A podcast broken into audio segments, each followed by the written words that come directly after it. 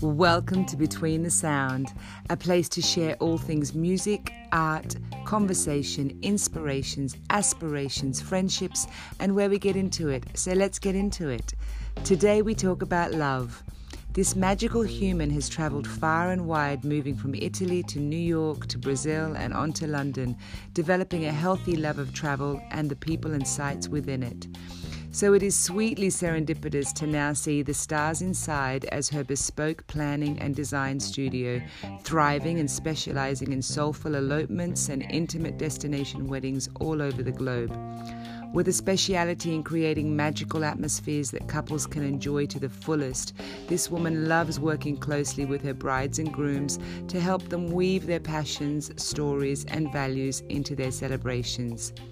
Having emerged from a wonderfully diverse world that saw her gravitating between studying astrophysics to entertaining circus acrobatics and into the steely life of banking, her work now is all about making time and space for creating deeper connections with loved ones through heartfelt, elevated wedding experiences.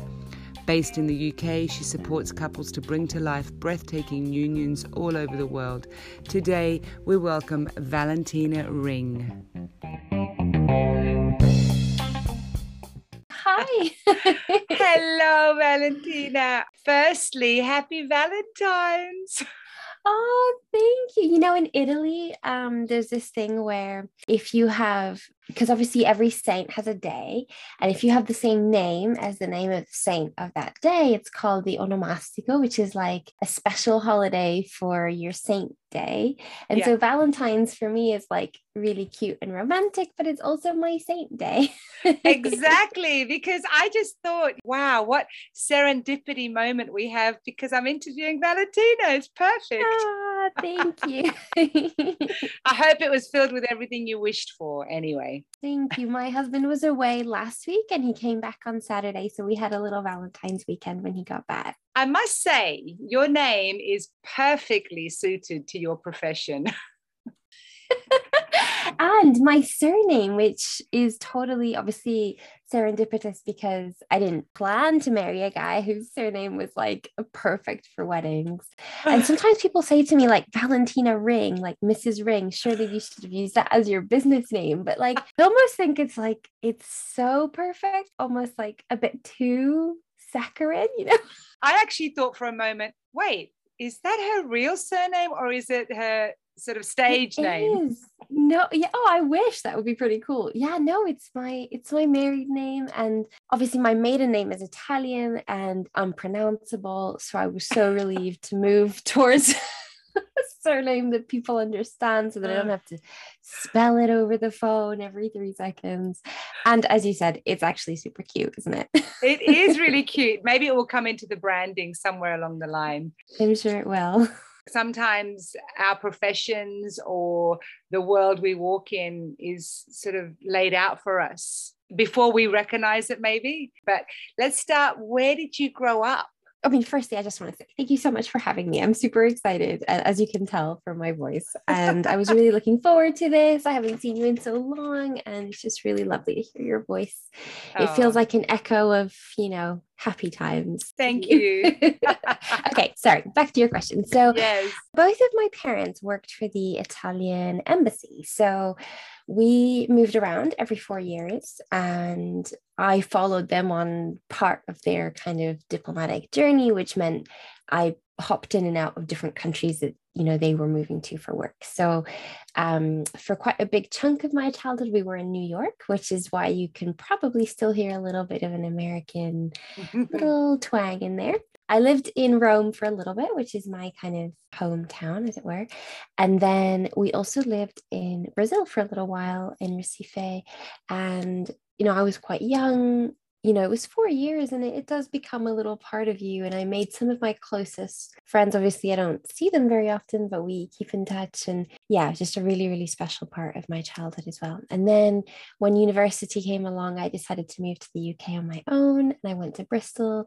So I suppose the kind of growing up was quite international, but it was really lovely to have Italy as my base you know or we would go mm. back to for every like major holiday and stuff and my parents both had marriages before they met you know i have a couple of half siblings in italy wow. and so every time we went back, I would see my brother and my sister, and yeah, a little bit kind of disconnected, I suppose, on paper. But in fact, now I'm just very grateful that I got to live in a few different places and it taught me the joy of travel, I think.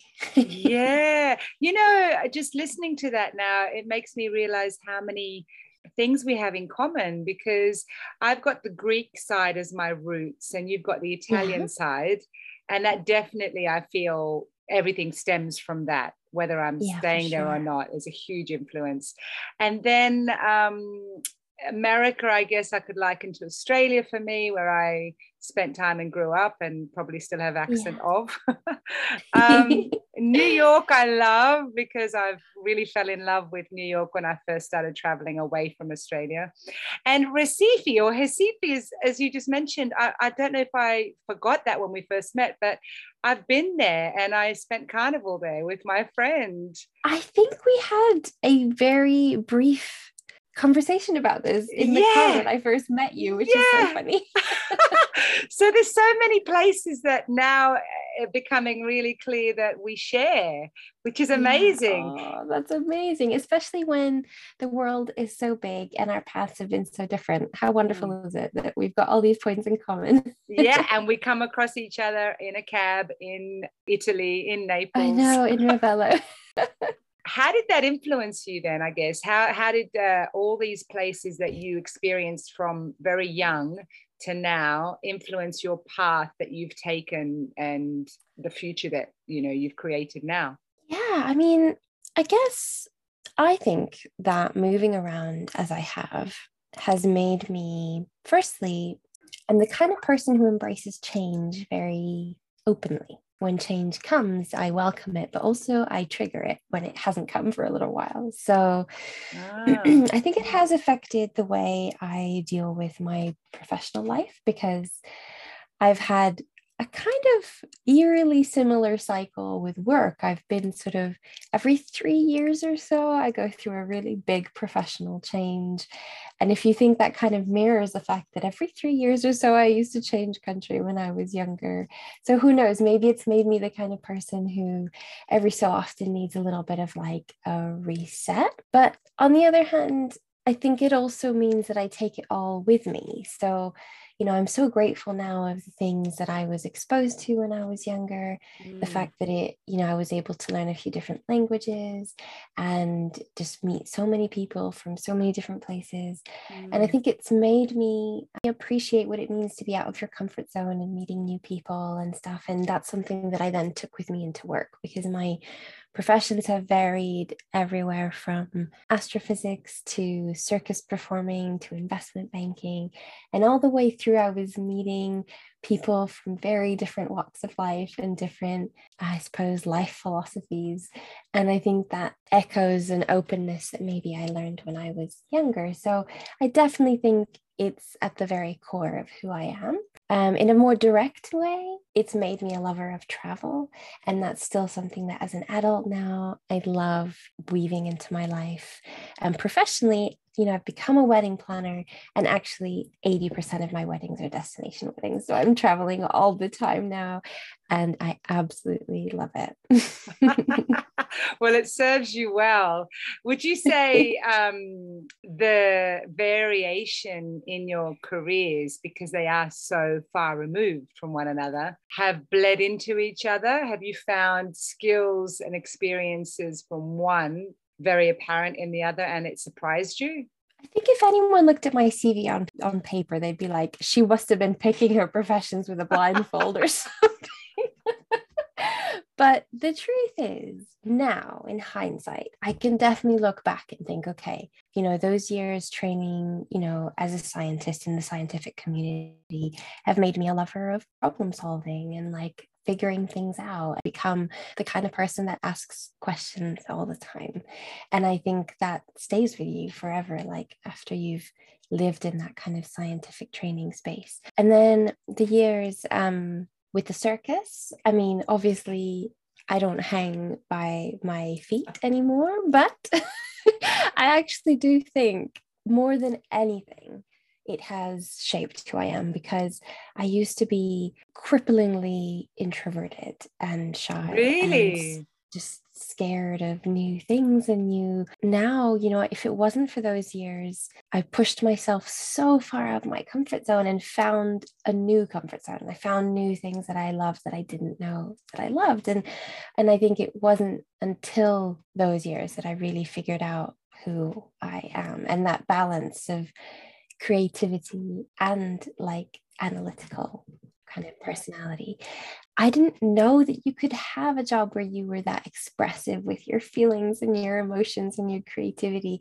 And I don't think I would have, yeah, I mean, I don't know. I think it's definitely stayed with me in a way that's so, so huge and so deep. It's quite hard to describe. Um, and then the years at the bank, I mean, in a very direct way, they allowed me to save up money to start my own business. Mm-hmm. But I also think it gave me um, a courage and like a belief in myself that I don't know that I had before because it's a very hostile, difficult, you know, male environment. You have to stand your ground. It can be, you know, a bit Hunger Gamesy, and you have to sort of back yourself and like and really like own your space and stuff. And I don't know that I would have had the courage to start a business if I hadn't been through those years, kind of with a more financial kind of business head on my shoulders for a couple of years. So I don't know, you know, I mean, it seems crazy, but I feel like I've been training for this my whole life. wow, that's incredible when the pieces start to fit. And yeah. it's really interesting that you said, on one hand, you embrace change and almost you know call it and on another hand you you feared that you know so yeah. who would you say was your biggest influence because something happened there to be able to embrace it? I mean, my parents had a really fantastic outlook on life in terms of what travel meant to them. They never owned a house, they just moved around all the time and they did it for work and they did it in a very sort of you know i'm not talking bohemian free spirits that is not who they were but they you know for them travel was a part of life moving house was a part of life and it detaches you from the concept of home and belongings a little bit because every three years you're like, well, putting everything into boxes, throwing a bunch of things away, starting over. This is our new space, this is our new home. And they taught me what it's like to like make a home wherever you are, you know? Mm. And that was, I would say, like I was massively influenced by them in a positive way. Now, as an adult, I'm thinking, you know, my husband and I have actually just bought a house. I don't know, it was a really big mindset shift for me to think, like, okay, this is where I'm going to nest for a while, and this is the person I'm going to nest with, and this is going to be our home for a bit. And it did make me very excited about it. But I am glad that, you know, I was able to take that concept of home with me. And that definitely is an influence from my parents. In terms of the kind of changes in profession and and things like that i think i think something that maybe i would say has influenced me is the fact that i've never been taught that you're one thing you know like when i was young my parents encouraged me to follow my kind of interest in science but also in the arts and i was always kind of taught that you could be lots of different things and be interested in lots mm. of different things. And sometimes when I when I think back to when I was like applying for jobs and doing interviews, you know, you chat to random people and you talk about their backgrounds and their dreams and hopes. And I remember always thinking how strange it is that I'm not 100% dedicated to this path. Like, if this interview today doesn't go well, I'll go find something else. you know, and like even those years working at the bank, I remember thinking there was people talking about where they were going to be, what hierarchy and ladder climbing they were going to do over the next 10 years. And I was kind of thinking, well, if it works out, it works out you know i'm going to work hard every moment because that's the kind of person i am but but i'm not of the opinion that you know this is the be all and end all and if it falls through i'm a failure that's not how i was taught that people are and so i think it made me that influenced me in the sense of making me open to just seeing who i would become and the fact mm. that different professional you know plot twists came along the way it's okay. Like obviously in the moment it's hard if you're starting over and you're thinking, okay, I'm the new one again and and what is that like? And you have to work extra hard. But I don't know, it's left me quite zen about the fact that you just become more of who you are. And that's not necessarily a path that's set when you're five years old, you know. What a fortunate outlook to have so early on, as you say, with your parents' influence, because it meant that you didn't define yourself by that present moment or that present job and so many people so many of us you know fall prey to that because we don't know any other way you know until we do and yeah. you know when someone fires you for example if someone loses a job or it really is the end of their world at times hmm. because they were defined by that position and so for you to have such a central or centered knowing about yourself with the good fortune of parents that came before you to instill that in you is i think the greatest fortune in the world that you've got with that you know?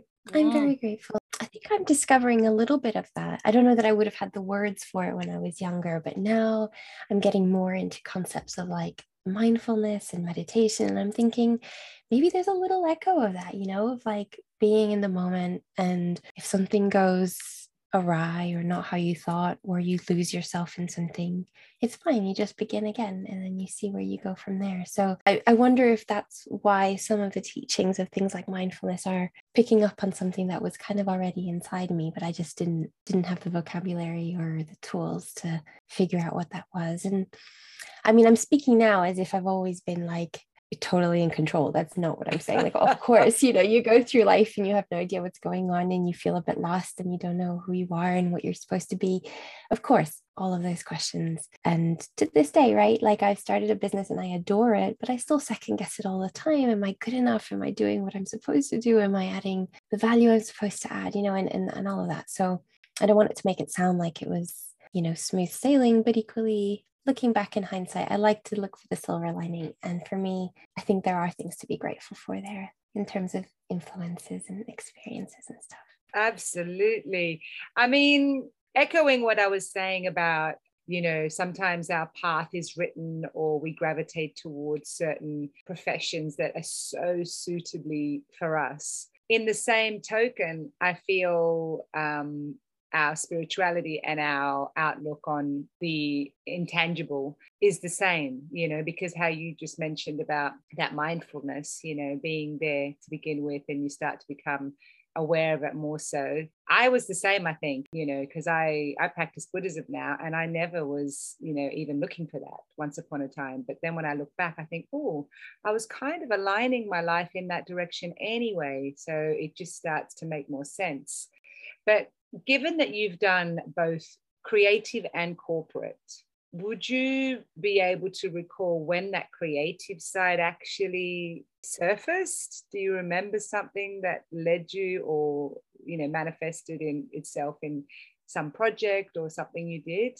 Oh yeah, oh, I love this question. Okay, so I think I think the truth is I've always been really torn because even my early, early days of school, I remember kind of like loving maths and sciences and stuff. But then, like, the thing I would do with my spare time was like paint and draw and stuff. And it was always just like a, a piece of me. And my dad was really into photography and still is actually. Um, and so, whenever we'd go on holiday, he would, at the time, you know, much to my chagrin, drag us to places and he would lie down on the floor trying to compose an image. And I'd be like, oh God, dad, you're embarrassing me. but like I feel like he he was one of the reasons that I was so open to letting kind of hobbies find me and mm. I don't know, just being willing to shift your perspective and see and see where that creativity comes from. The concept of like play, like my dad was always very playful. He wasn't the best dad. no, he's I love him. But but okay, but like he wasn't like the best like father, like educational father figure, but he was he was my play friend, you know, like he was the yeah. one that would come up with games for me and like all we ever did together was like run around and explore and play games and you know and he would like come up with like puzzles for me and stuff and it was always there was always that playfulness in the way he approached like the world. And i think that made its way into my approach to creativity. And then I found it again, you know, in my 20s in the circus when, you know, the concept of play is actually really, really massive in performing arts. When you're supposed to like break break down your preconceptions about the world and and things like that. But anyway but i, I do think like it's always been there. Drawing painting um, photography writing i've always loved writing. When i was young i would write short stories. So you know i think it's always been there. It's just been a question of like i don't know not nurturing it as officially as i was nurturing the kind of scientific part of me. It was always more of a hobby. And mm. then you know in the circus years that's when i you know turned it into a full-time thing. And it yeah. was pretty awesome. Yeah. It's it's amazing that you say you know about your dad because you know that element of fun in life when people become parents isn't really mentioned as, as something that yeah. actually is really important, you know, because there's yeah. the role of being responsible and being, you know, yeah. the father figure, mother figure, the, the role model. Um, so it's actually an amazing job that he did, that he brought that into your life to have fun. Because the way I can see it as well, for me personally, no one in my family was into music or, or, or doing anything super creative in that sense. But because we were brought up quite, you know, know you're right from wrong and all the rest of it, I always felt going into creative things almost as in right and wrong. And that fear of making a mistake was so apparent that it, for me personally, held me back and still to some extent does. So I think to have that as a kid and really approach creativity with, let's just see what happens, let's just have fun, is a huge bonus. yeah I'm, I'm so i am grateful and i think it stayed with me like for me you know he's held on to his inner child now into his 70s you know and that's pretty impressive like yeah. it means he he you know he wasn't you know maybe the dad that perhaps i needed all the way through but but he certainly taught me what it means to like hold on to that you know to hold on yeah. to that spark of, of playfulness and creativity and stuff and I feel like I, I've taken that with me now, even into starting a business. And I often say that I connect with people who have a bit of a playful approach to their wedding planning because it's a stressful thing planning your wedding, right? You know, yeah. Like but I think if you approach it with a little bit of play, like a lighter heart and openness and flexibility, really, really awesome things can happen and you'll have a better time of it. So Definitely. that word playful has actually made its way into my website copy quite uh, you know, has quite a central role in there as well. And I like that. It's sort yeah. of homage to me and to the things that are important to me. Definitely. Well, let's talk about all things weddings. Did you dream about having a, a dream wedding yourself? I mean, I think I've always been a really romantic, like soppy, like hopeless romantic kind of person for sure. I think probably because I've been watching Disney movies since I was three, but like I've always had a slightly sort of utopian view of what it's like to be in love and grow up and all of that. And you know, the birds are singing while you're putting on your wedding dress. You know, those things, you know, yeah. things happen all the time. Yeah. but um I I had no idea that I would end up in this industry. But it makes perfect sense because I was marrying off my Barbies at the age of eight. You know what I mean? Like it was, it makes perfect sense. I just never knew it, you know? I never knew that it was a job and I never knew what it meant. I never thought I'd start a business. I never, I just think these things, sometimes you find them later in life and it's all the more special because it was a calling, you know, that you kind yeah. of just uncovered over yeah. time but yeah, it makes perfect sense. yeah. So was your wedding? We got married in 2017 in Tuscany. Oh. Um, it wasn't our original plan. We were going to get married here in the UK in Devon because my husband is from here.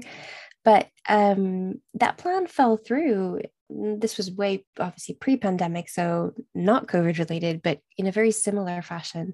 We had to replan everything because our wedding venue actually went bankrupt and closed, and we had to like start all over again and change our date and change our plan. And when that time came, it just felt like we didn't want the second version of our wedding to be like a compromise of the first. We were yeah. like, let's do something totally different. Let's go to Italy. Let's have a destination wedding instead. And now I wouldn't change a moment of it. At the time, obviously, it was hugely heartbreaking to have to change our plans. But now it feels like it was meant to be because we've got such amazing memories of being out in Italy with my husband's family and my family coming together, not being able to speak, of course, because neither understand the other, but it was amazing anyway. the language of love was there. Language of love. Is this before you became a wedding planner? Well, I guess during, I suppose, if that would be the official way because it was really when we started planning our Italian wedding that I started working with a planner. Um, at the time, I was at the investment bank. My husband was starting a job in law, and we were both so completely overwhelmed. We thought we'd planned our wedding, and then we had to start all over again. And we were coming into such a busy time for work, and we were just feeling really disheartened. I think we just mm. disconnected from the kind of identity of the wedding and so we started working with somebody amazing and she became a friend and a confidant and i mean she was the one who saw the spark of how much i was enjoying the planning process. And she was the one who said to me like you don't seem happy at the bank. And when you talk about the wedding like you just light up have you thought about doing this as a job? And i was like no. Okay. Uh. So I mean, it was really from the moment she said it, I couldn't stop thinking about it. So I kind of set things in motion quite slowly, like started doing some training and like interning and like getting to know a little bit more about the job, kind of secretly on the side during weekends. Um, I started working on my website and and this was sort of during the period of being engaged, kind of pre-wedding. So that last year of the kind of wedding planning. Um, and then as we were getting closer to the wedding, I'd made the decision that I was going to go for it. And so a month before our wedding, I gave my notice in and I quit. We got married, we went on honeymoon for, you know, three weeks and then came back and started the business full time, straight in. And wow. it was probably crazy, but I'm glad I did it that way because I think if I had held on to a part time job or something, I think because of the way I am, like I don't, like I give myself so fully to what I do, I just think I would have really suffered from trying to keep yeah. two things being done well. Yeah. Um, I'm such a perfectionist, and I feel that I would have, I don't know, I think I would have been really hard on myself about that. Yeah. And so just because of the kind of person I am, I know lo- so many wedding planners and other wedding professionals who have a part time job for a while, you know, until their business kicks off and they do it extremely successfully. And I'm so, so happy for them and proud of them. But just for the kind of person I am, I think it wouldn't have been right for me. Yeah. And I was obviously very, very lucky to have had a job that paid well enough that I'd been able to save up for a while. Um, and so I gave myself a deadline. I said 12 months. If I don't get a booking by 12 months, I'll go become a pearl fisherman, you know, whatever's next. Whatever comes next. I love that. But um it was month number 11 and my first booking came in. What a good number too. yeah. I was like, this is it. This is my sign. I'm not even a very like, you know, woo-woo kind of person. Like I'm I'm such a, a scientist at heart, but felt like the universe was telling me I was on the right track. And so yeah. And this this 11 month period, was it filled with doubt in yourself, or were you like, we're all in and there is no room for failure? it was built, I mean, it was definitely filled with self-doubt. I've always massively struggled with like like self-belief and self-confidence and stuff. Mm. So yes, and to this day, yes. but I don't know. I I was just so happy to be doing it. Um, I did feel like I was all in, and I kind of went through a being a yes person for 11 months just like yes i'll try that yes i'll do this yeah. and just doing everything i could to give the business a chance to succeed whether that was like loads of networking or loads of work experience like i did loads and loads of work for free that first year because i just felt like i needed the experience yeah. and the confidence and just giving everything a bit of a go and just seeing what would help and what would you know work because i think yeah. with every business it's different you know you can give each other business advice but ultimately what works for you isn't the same as what works for other people so yeah. just trying a bit of everything like marketing wise and a lot of learning like yeah. a lot um, because as I say, I'd not come from events and I'd also not come from an entrepreneurial space or family or anything. So just learning all of that from scratch. And to this day, it's all learning. so you said four years, you're into it now? Yeah. So that was September 2017 that I launched. And no looking back? No, I adore it. And going back to what I said to you, I'm past my three year threshold. Exactly. I noticed that. I'll have to wait till six and see how we go.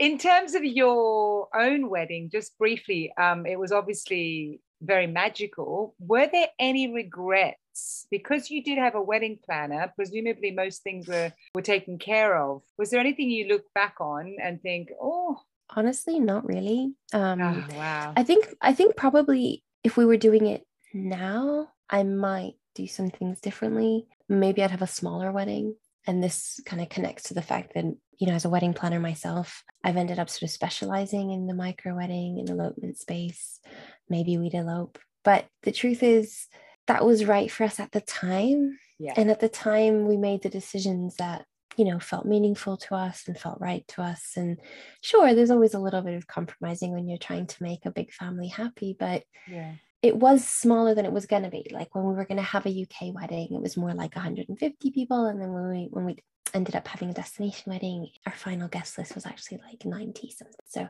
um, it did get smaller and to us it did feel int- intimate but I think maybe if I'd known then what I know now about the fact that you can just have like 15 people in an incredible yeah. day, then maybe we would have done it that way. But yeah. it would have been hard because we would have had to, you know, speak to family about that. And, and I'm sure it would have caused a little bit of sadness and upset. So it, yeah. I think we did what was right at the time. It happened perfectly. and you can save the micro one for your renewal of vows. Yes. I mean, as somebody that got married and, and essentially uh, organized it myself. I wish I had the uh, position to be in to have had your services because I was overwhelmed, you know, and I know what you mean by um, there's, there's so many things involved in it. And I was running on adrenaline, and just for so many circumstances, it just made more sense. I just get on with it. But I was burnt out. I mean, I managed to last the first dance and then after that i just remember sort of melting and just kind of running on empty and dreaming of a mattress and a bed so i could you know rest. I really really respect that role of a, a wedding planner so that the people getting married can actually just do that yeah i mean honestly i think I, I wouldn't go as far as saying a wedding planner is for everyone because there are people who absolutely adore the process and you know don't want to let go of any part of it and and that's yeah. amazing i'm so happy for those people um but i think a wedding planner is for more people than people think i think yeah. it's it's really for anyone for whom the value of their time is something that they can put an actual sort of preciousness kind of amount on because especially these days there is so much for all of us to be juggling at any given time and and it's not even just about the wedding it's the whole engagement period like yeah. those 6 12 18 months however long your wedding planning is like it should actually be really fun like you're probably yeah. never going to do this together again and it's going to be like it could be a moment for you guys to bond and get stronger and yeah. love each other more and find out more about each other, get closer yeah. to each other's families. It can be all of that. It can be a chance to decide what you want your love story to be and your legacy. And, you know, and, and it's just, it can be all of that. But I think very easily it can just become extremely emotional and stressful and and i just think having someone by your side you know the same way if you were i don't know if you were looking to look after your body better you might work with a nutritionist it's yeah. not a must have yeah. obviously yeah. but it, you know if you were looking to create a home you love you might work with a, an interior designer you know what i mean like it's you don't have to have one but truly the value it, it adds to some people's journey is you know priceless. And so hopefully it's those people who end up making the decision that they want to work with a planner. Yeah. And, you know, there are so many of us out there, like my colleagues, so brilliant and so, so different as well. Like all of us have a bit of a different personality, a different approach to planning, more creative or more logistical. Some of us are a bit more like matter of fact, dot, dot, dot. And some of us are a bit fluffier. I'm a sort of friendly neighborhood wedding planner. I'm on your WhatsApp all the time kind of person. You know, maybe that's the kind of wedding planner you want, and maybe it's not. But the truth is, there's there's a wedding planner out there for everyone's style of planning yeah. and also budget like there's yeah. a huge a huge range in how, what wedding planners charge so you know don't make the assumption of thinking oh it's it's only the celebrities who get wedding planners yeah. that's, that's so good to hear because it does sometimes feel like an unattainable extra. Would you see yourself as someone that essentially carries the weight and shares that load however much the couple or the bride want because then you can go on that journey with them. We've been at, at, weddings and maybe even the wedding that we were at in, in in italy was like that where there's a real hold and understandably so to let go of any of the to-do list. Um, so you gauge that at the beginning and you just work out between you and client how much of the journey you're going to take together and how much you will sort of lead the way. Exactly that is absolutely it because everyone's approach to it is different everyone's stress points are different pain points. Mm. i always say to couples like i'm here to help you do less of what you don't love and more of what you love because there are going to be parts of wedding planning you love and hopefully that's what you get to do all the time. Yeah.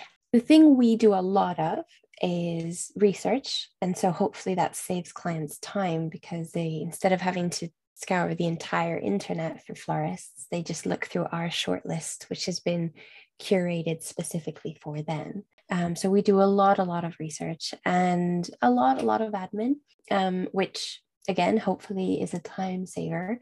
But the truth is, when it comes to the more like creative part of wedding planning, for example, some couples love that and so it mm. very much a partnership where they've already got the seeds of an aesthetic, and all I do is help them grow it and flesh it out and find the right suppliers to bring it to life. And other times, maybe there's nothing there. We're starting from a beautiful blank canvas, and maybe I'm the one to initiate it and then they're the mm. ones who grow it so it's really it's very much a partnership but to what extent I lean he- more heavily on the admin side or the creative side, or it's a mix of both.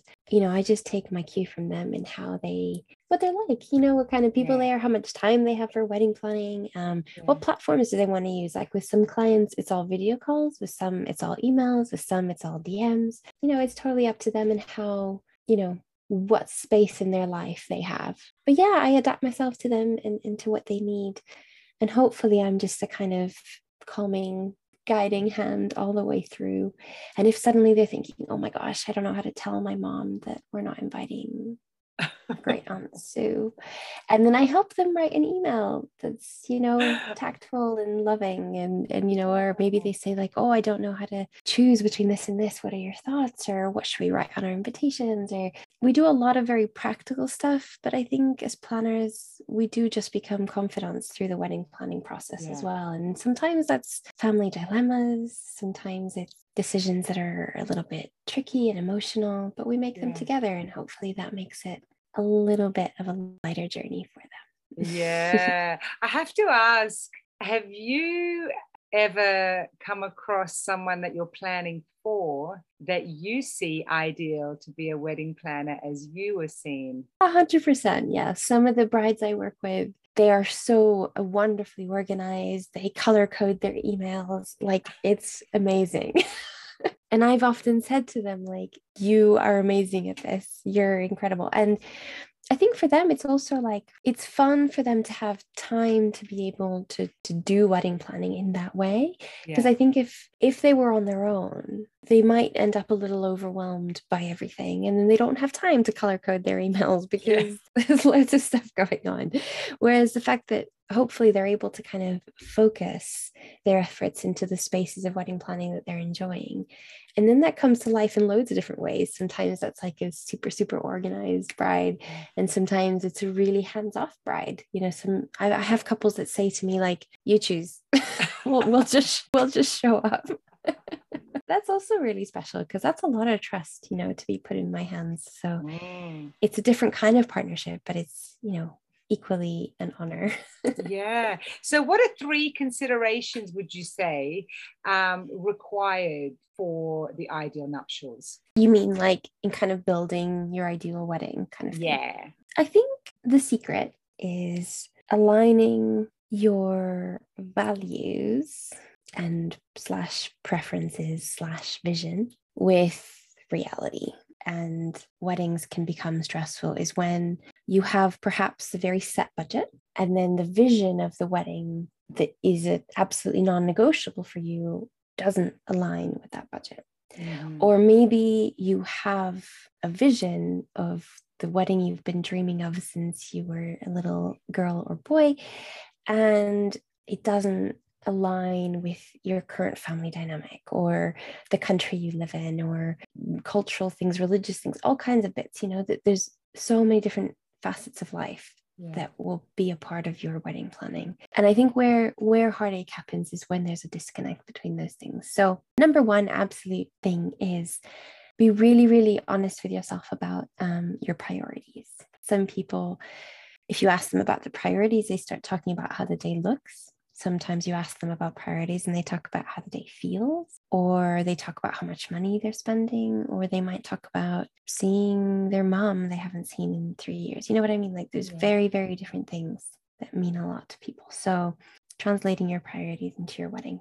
I think the other thing is the perfect nuptials really come down to having the team that is perfect for you. And whether or not you have a planner, it's about building a team of people you actually really, really trust and really respect and admire so that whenever you're speaking to them, any communication you have with your vendors, you feel in safe hands. You don't feel like they're trying to mislead you or con you or, you know, like just those feelings of like mistrust or maybe like ignorance, not in a negative way, but in you know an actual like not knowing something. Mm. um, having vendors that educate you through your wedding journey. So you speaking to your cake maker and she explains to you why three tiers costs more than two tiers or why buttercream needs to be held at these temperatures or you know you know what i mean? Like a really stressful part of planning is how abstract everything is and the fact that you don't know how any of it works because you've not done it before. So having that peace of mind of a team of people that you know you are happy to invest in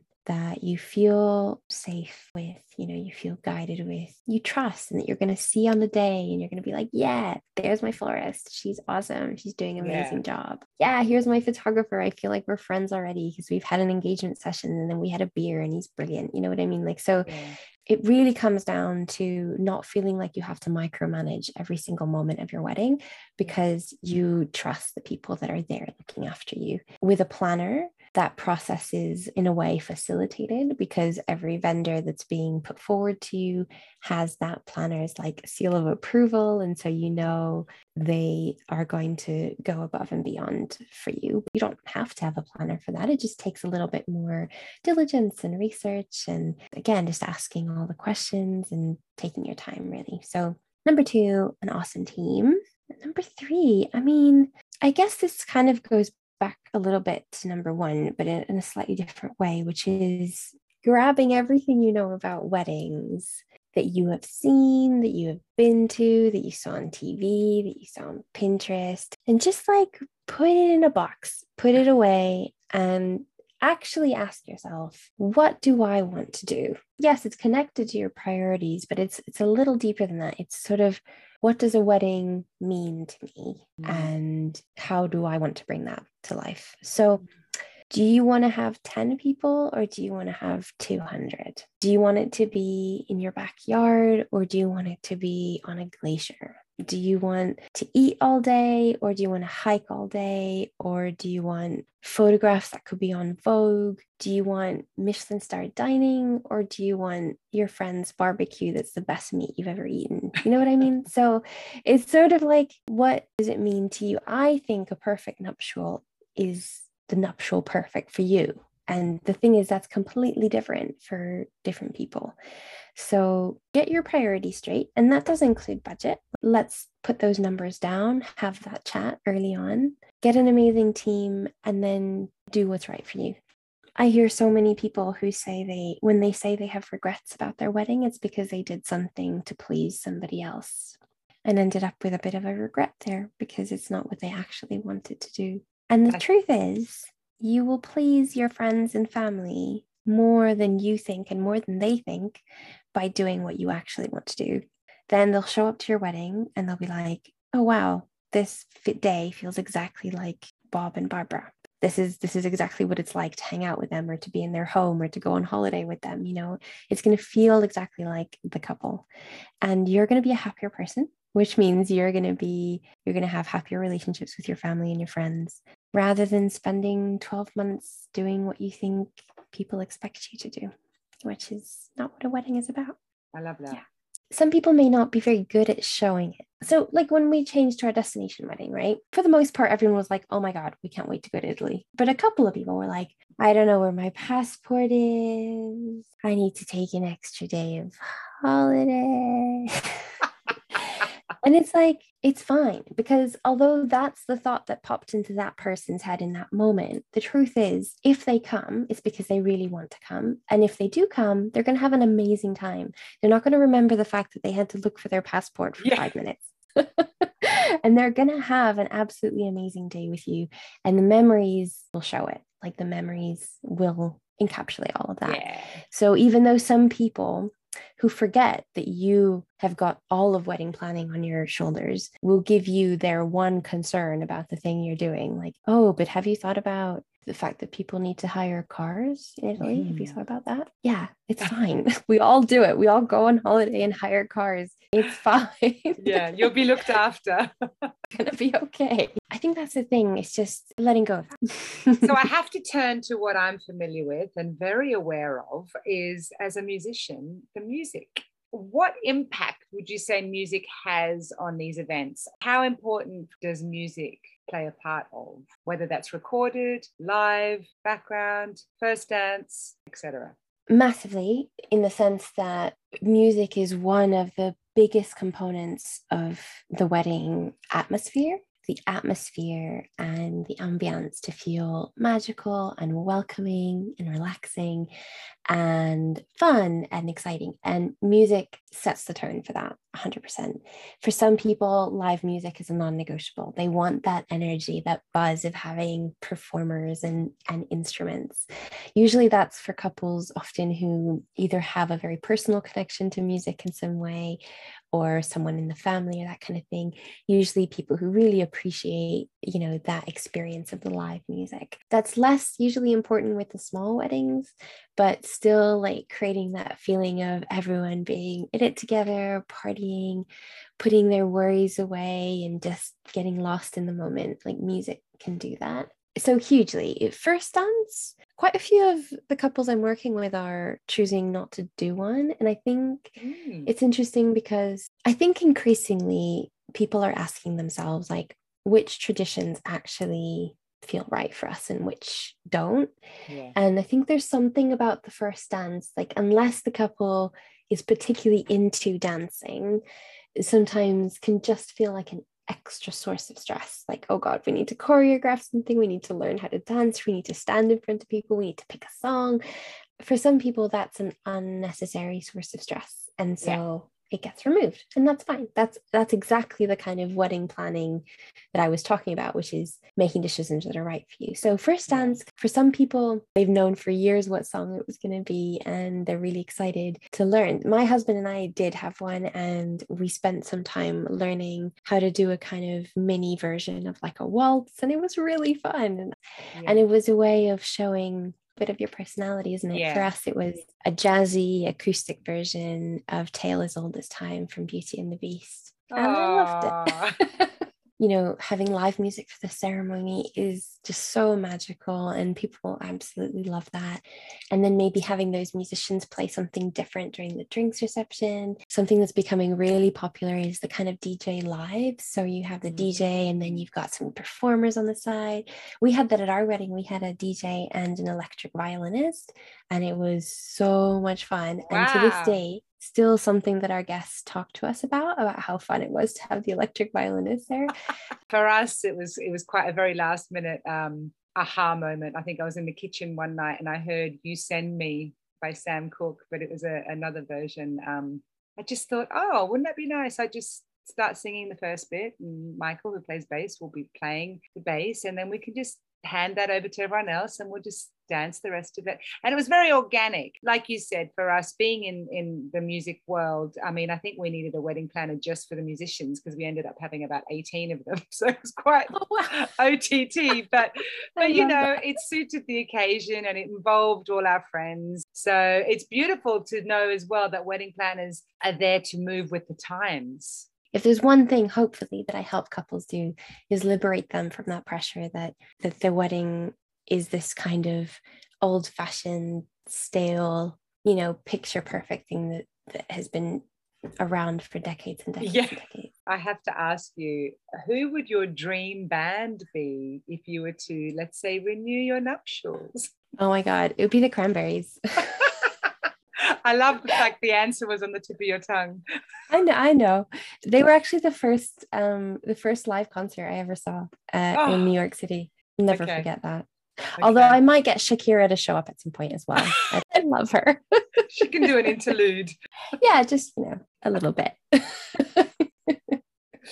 so as we mentioned earlier, we were fortunate enough to meet in beautiful um, Italy, Naples, Ravello, just the most amazing part of the Amalfi Coast. What other destinations would you put in your top three?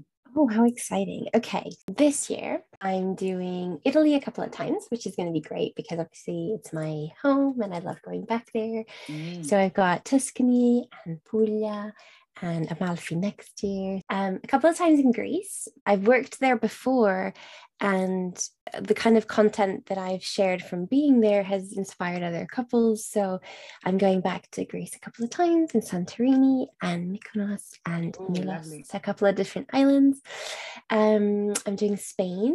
I'm going to Mallorca for one elopement. I'm going to the States for one. I'm going to New York City for one of them, which is nice. really fun. And then I'm going to be going to um, Africa a couple of times. So we've got Namibia and Mozambique wow. and a TBC on Egypt. They're still thinking about it. So, I mean, that's all extremely, extremely exciting for me.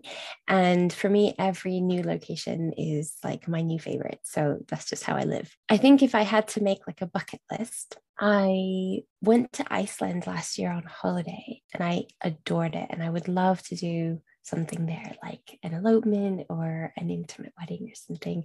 I'd love a chance to go back to Iceland and sort of see it with wedding eyes. I've also always dreamed of going to Bali and I've never been. So I would love any couples considering Bali to get in touch. yeah, put it out there. And the final one is New Zealand. That's like a dream location for me. I don't know, maybe one day I'll move there, but the truth is, if I could get some work there, I would love it. Wow. well, I've you've been to New Zealand before? I haven't. I've just seen so many, um, so much amazing, amazing footage and photographs, and I feel like it's calling to me. yeah, yeah. Tune into that because I um I was lucky to go there visit my brother that was living there many years ago, and I did this mad mini tour of the South Island and got to see how diverse it is. I've been to the North Island as well for a wedding, Oh. But you really can't take a bad photo, is what I'll say, aside from the incredible yeah. nature and clean air and beauty yeah. of the country. So, yeah, definitely. Yeah. Very briefly, because we've been in a two year pandemic, has your event planning continued or changed through lockdown considerably or not been as affected as you thought?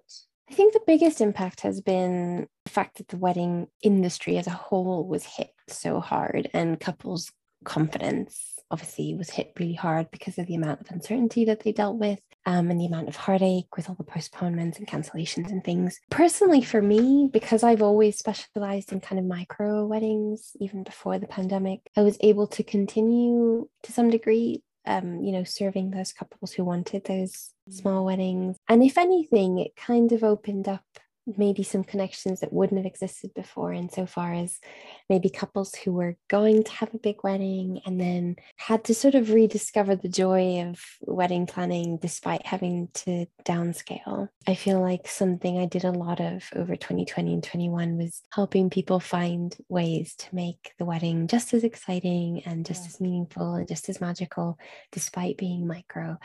I'm a huge believer that if anything, and if done, you know, in an intentional way, smaller weddings actually have more space for that because yeah. you're doing more of what you love and you've got that bit more breathing room with the decision making and with the budget.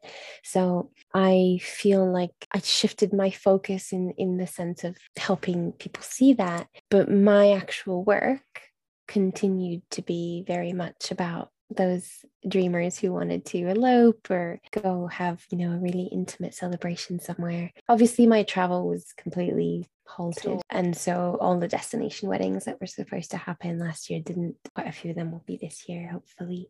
Yeah. And a few that were supposed to be destination became UK. So, yeah, I mean, huge impact. As we were saying at the beginning of the conversation, I think a turning point has been reached and people are feeling more constructive and positive and confident. And I think we're all approaching it with a bit of like perspective, you know? Um, yeah, yeah, perspective exactly was what I was thinking because I think what this lockdown has done for everyone, when you're forced to change direction or slow down or even stop, um, it changes your perspective naturally. And I think the beauty that I took away from the pandemic and the lockdown, which we all experienced, you know, in our own ways, allowed for problem solving and allowed for other ways of thinking about doing things. So, just like you had your plans change for your own wedding, you were actually in the perfect position to be entrusted to have other people believe that those plans that are changing are actually changing for the better. And perhaps they had even more magical times, although they didn't see it that way originally. Yeah, 100%. I think if we did all want to look for the silver lining, I think we would find one, which is that weddings have been to some degree brought back to the basics a little. And by that, I don't mean the wedding itself is simpler, but what I mean is we're all concentrating a little bit more on what's at the core of the wedding that ceremony, those vows, that family, that gathering.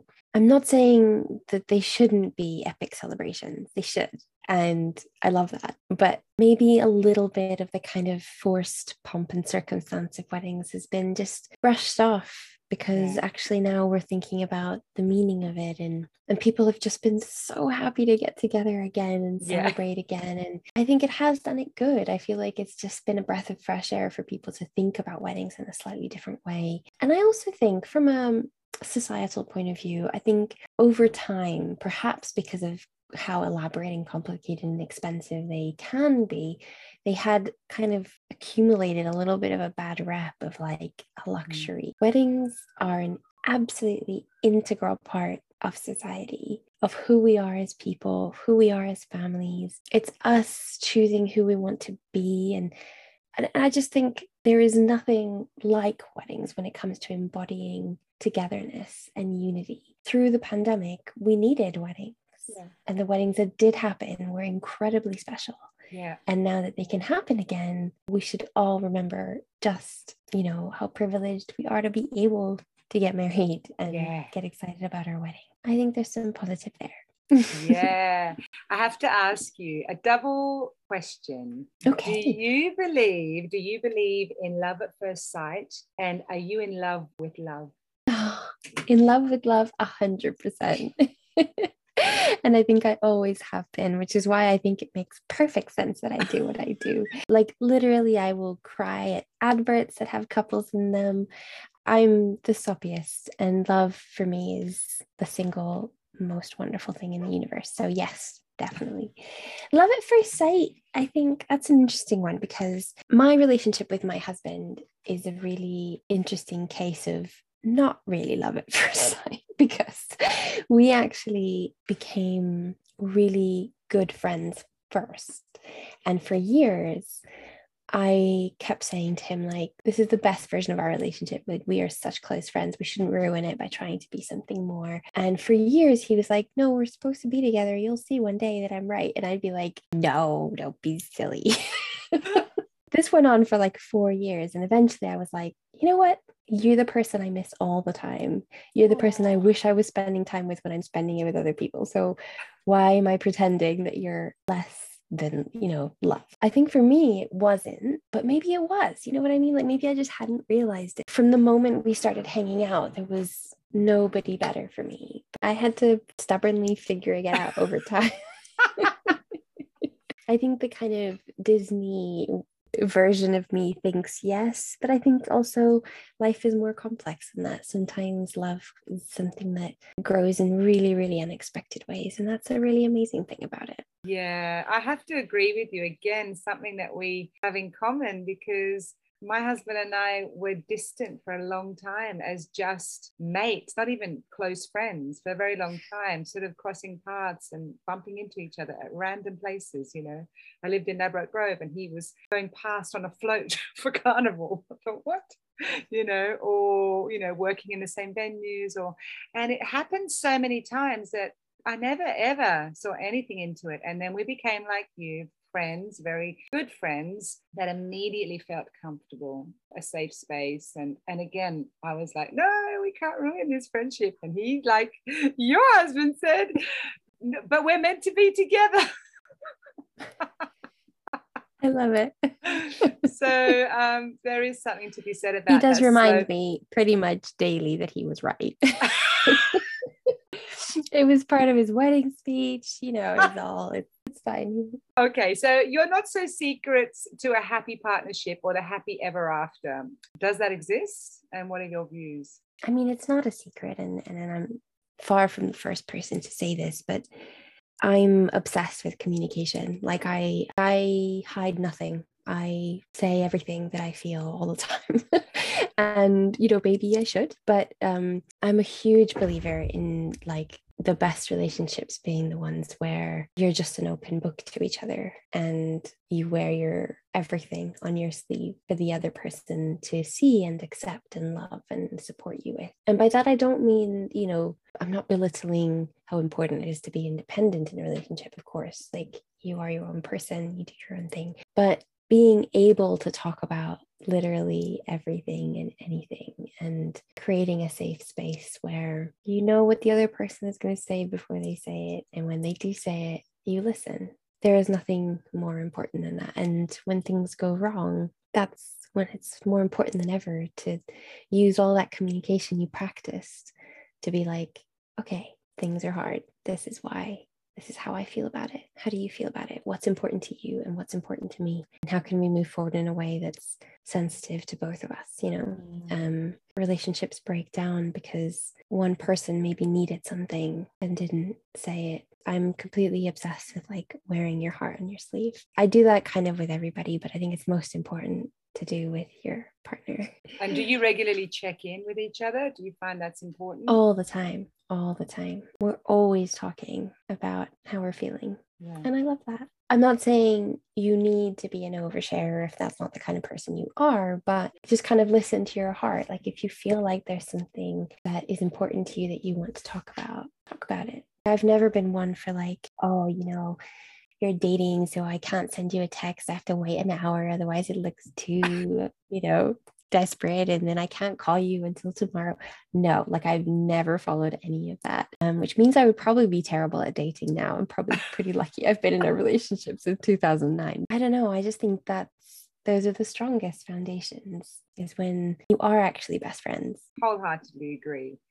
I have to ask as well, where did the name come from? Oh, the stars inside. So it's like um, a little bit of a homage to the astrophysics part of my career because I worked in that for a while. In a very direct way, I suppose. I, I really love sort of celestial imagery. So it works from a branding point of view, but okay. it's a little bit deeper than that in the sense that so every human is made up of a lot of parts that work together. So the science of how a human works, how the brain works, how our emotions work. Like there's a lot of really cool science and anatomy in there, but there's also something inside that is way beyond just the sum of the parts. Like we as humans are made up of stuff that can be explained and stuff that can't. And I just think it's a really fascinating dichotomy between kind of science and arts, which has always been so important to me.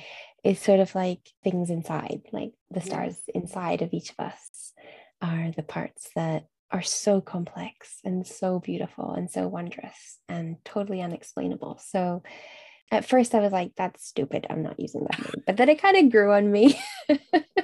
and at the beginning, I was like, oh, is it a massive mistake not to have my name in there? Because a lot of wedding planners are like weddings by, mm-hmm. you know, something, something.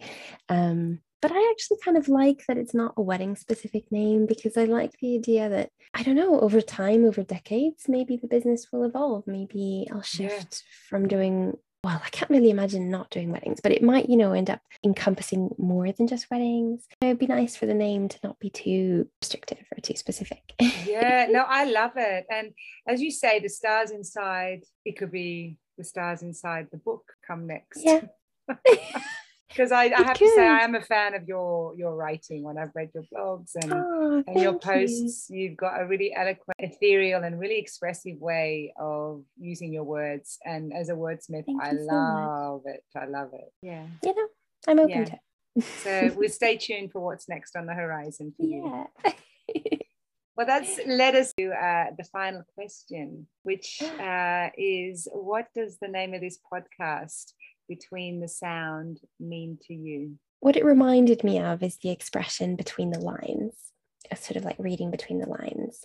It kind of made me think about the fact that more than ever, sort of as you become an adult, the things that try and take your attention are more and more numerous. Like the world becomes more complex. There's more noise and sound. There's more things tearing you in different directions. And it's harder than ever to kind of find that little bit of you that's just you, mm. X kind of life complications, right? Like mm. that you that comes out when you're maybe you've been on holiday for about three or four days, your brain is starting to settle, and you remember the things you enjoy doing in your spare time, or oh, you pick up that guitar you haven't played in 10 years, or you start writing a journal entry you haven't opened. And it's just like those bits of you that end up a little bit kind of dusty and rusty and, and hidden underneath life's sounds. And yeah. so I think the image that it conveyed for me was like all those moments of life between the parts that are visible and audible, you know, like the yeah. parts of you that are just in between the lines, I guess, in yeah. between the sound, our stories and how complex we are as humans and and that there's always something to read in between. And I almost feel like between the sound and the stars inside almost marry well together. They well. do.